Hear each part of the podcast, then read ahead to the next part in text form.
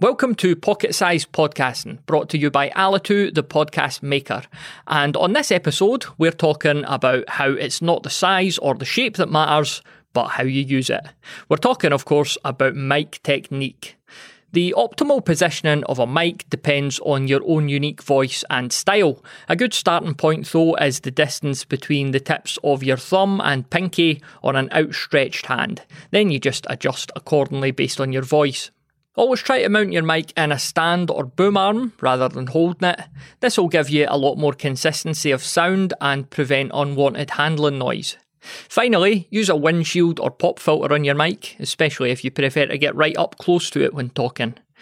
Using your mic in a well treated environment means you'll get good audio even with the most low cost setup. So follow these quick steps and your podcast will sound much more professional as a result. For a deeper dive on this topic, head on over to thepodcasthost.com forward slash mic technique.